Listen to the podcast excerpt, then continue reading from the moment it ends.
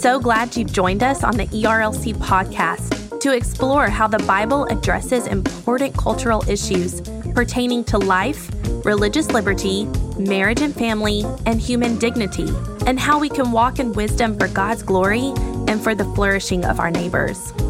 If you're enjoying this podcast and find it helpful, please leave a review wherever you listen. This will help more people find and benefit from what we're learning together. We are grateful for the time you take to join us for these conversations.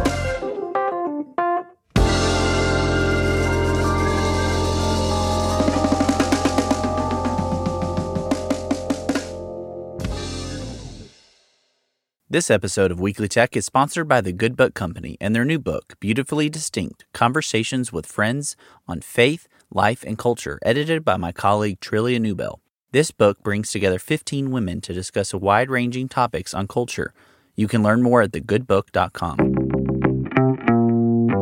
Hello, and welcome to Weekly Tech, a technology and ethics podcast focused on navigating this digital age with wisdom. Each Monday, we dive into the most pressing and talked about technology stories in order to keep you up to date and prepared for your week ahead.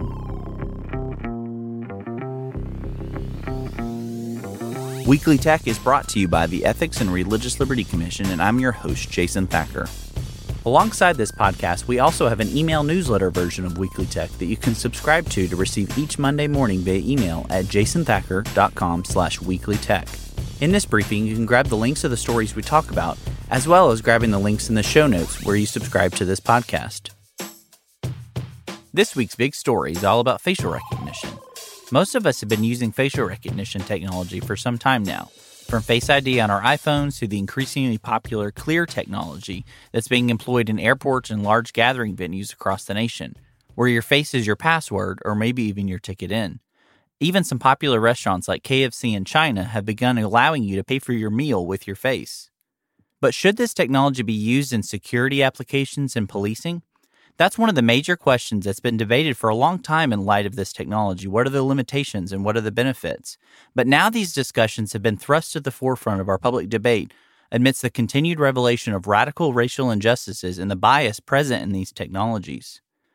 This week, we highlight a piece that I wrote about some of these tensions and how we need to be slow to adopt these technologies until we can better account for these biases in the tech and decide as a public how we want to use these tools in policing. Earlier this year, we highlighted a story from the New York Times here on Weekly Tech that raised public awareness about a little known facial recognition startup called Clearview AI. This company, headed by CEO Hoan Ton-That, sells controversial facial recognition technology to over 600 law enforcement agencies and police units across the nation. Ton Tat highlighted that some of the major benefits of this technology are allowing police to identify criminals quickly and efficiently, even from a single photo uploaded to the service. Used with wisdom and abundant transparency, this type of technology can revolutionize policing and security for our communities by keeping people safe and protecting the vulnerable among us. Facial recognition systems are built on various pieces of image data that are fed into an AI system that can help identify potential leads and photo matches with varying levels of accuracy. But if there are any issues with the quality of data, the number of inputs, or even how the system is used as it continues to learn and grow in its accuracy, then the system may return false positives or return without any results. Just this last week, two of the major players in the facial recognition technology space, IBM and Amazon, both announced that they were going to either stop all work on facial recognition technology or put a year long moratorium on facial recognition tools for police because of the very concerns of bias and racial profiling that can occur when these technologies are overly relied upon or used indiscriminately by police and government officials. These two companies join many states and municipalities that have either banned facial recognition use by police or heavily regulated the technology throughout our nation, such as California, Oregon, New Hampshire, and Illinois. There are many calls at the federal level also to have some type of regulation on this powerful technology. Given the breakdown in trust in our communities and the known issues of racial bias with facial recognition technologies, it is the wise and loving thing for us to do to slow down the implementation of these powerful tools so that we might have time to engage in robust debate over how and when these tools are used, as well as to take time to adequately test these tools before they're deployed in mass. This time can allow us to take into account the known issues of racial bias and profiling, which may be present in these tools even without our knowledge. In December of 2019, the National Institute of Standards and Technology released a landmark report demonstrating the inherent bias in these systems that can even exhibit themselves without any malcontent or even knowledge of their creators. The researchers evaluated 189 different algorithms used in facial recognition technology from across the industry and found some very disturbing trends. The team saw higher rates of false positives for Asian and African American faces relative to that of Caucasians, especially those of African American females. These false positives also extended to other Native groups in the United States, such as Native Americans, Alaska Indians, and Pacific Islanders. Misidentifying a photo of you on Facebook or maybe even your phone's photo app is, in reality, a fairly innocuous facial recognition error that, while annoying or maybe even offensive, doesn't actually endanger a human life. But giving a false positive or misidentifying an individual in often a volatile policing situation can be deadly, especially for those people of color. Every technology, especially those driven by advanced artificial intelligence systems, will inherently have flaws, bugs, and even biases baked right into the tools because they're created by imperfect and fallible human beings. Often in a rush to pursue and deploy these technologies, we fail to slow down and comprehend how these technologies may serve an alternate purpose from what we originally intended. This tendency to rush headlong into innovation without adequate ethical reflection and thoroughness is something that thankfully is being recognized by computer scientists, corporate CEOs, and religious leaders alike. As we seek to reflect on the ethical contours of these technologies, we often fail to address the major issues at stake this uniqueness and value of every human life is created in God's image, as we read about in Genesis 1 26 through 28. This uniqueness and value reminds us that no human life is more valuable than another, and that no life is expendable. This dignity bestowed on us by our Creator must drive how we use these technologies in this age of AI, because real human lives are at stake. If you want to read more about facial recognition technology, you can check out the show notes for a few different pieces that I've written on facial recognition. Also, I'd encourage you to check out the Evangelical Statement of Principles on Artificial Intelligence that the ERLC released last spring. In this document, signed by over 80 evangelical leaders from across the nation, we address a lot of the pressing and moral issues at stake with the rise of artificial intelligence and technologies such as facial recognition. You can find that statement at erlc.com/ai or grab the link in the show notes. And now for the rundown four to five different technology stories for you to be aware of as you prepare for the week ahead. First up is a story from The Verge where IBM will no longer offer, develop, or research facial recognition technology. Facial recognition software has greatly improved over the last decade thanks in large part to artificial intelligence.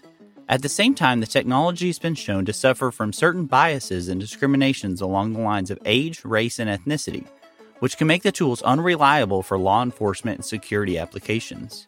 IBM has tried to help with the issues of bias in facial recognition, releasing in 2018 a public data set to help reduce the bias as part of a training data program for facial recognition models. Now, IBM has publicly decided that they will no longer offer general purpose facial recognition tools or analysis software, and even more, the company will no longer even research or develop this technology. This is at a time where we see major racial injustices taking place in our society, along with greater calls to use this technology in our community for safety and security purposes. Next up, there's a new app on the scene called Zynn, which actually pays users for both what they watch and when they refer others to install this video sharing app. It's quickly topped the App Store's free app charts in just weeks after debuting in May. Zynn is seen as a major rival to the viral TikTok app that we talked about last week on Weekly Tech. Zynn, like TikTok, has major ties to the Chinese government and is owned by this primary rival to TikTok's parent company, ByteDance. Last week, Senator Josh Hawley, a Republican of Missouri, pressed the Federal Trade Commission to investigate Zynn's business practices and its ties to China. Hawley, along with many other members of Congress, have made calls in the past to investigate Zynn's rival TikTok as well. Next is a story from Wired, where schools are actually turning to surveillance technology to prevent the COVID 19 spread. When students return to school in New Albany, Ohio this August, they'll be carefully watched on school campuses and not only by their teachers. The school district, with five schools and over 4,800 students, plans to test a new system that will require each student to wear an electronic beacon to track their location to within just a few feet. This type of technology logs when students and teachers are in the classroom and throughout the day. The hope is that this technology could prevent or minimize an outbreak of COVID 19 by allowing officials to use this data to protect students and faculty alike. This story breaks as there's been a lot of calls for personal privacy in America, but also the balance of how to protect people from the COVID 19 virus. The last story this week comes from Bloomberg Law, where TikTok plans a new DC office amidst lawmakers' pressure on privacy. The Chinese company ByteDance, along with its app TikTok, is opening a new office in Washington, D.C. later this year to share information about security practices as lawmakers question its protection of children's privacy and its ties to China.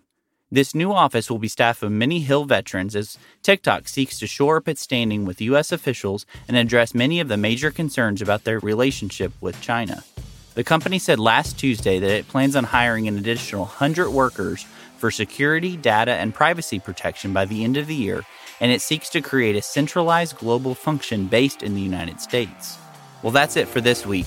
I want to thank you for listening. If you enjoyed this podcast, please consider leaving us a review on Apple Podcasts, Spotify, or your favorite podcasting app. And help us spread the word about Weekly Tech by sharing these episodes with friends and colleagues. As a reminder, you can always find the show notes as well as the email newsletter version of this podcast at jasonthacker.com slash podcast. Hope you have a great week.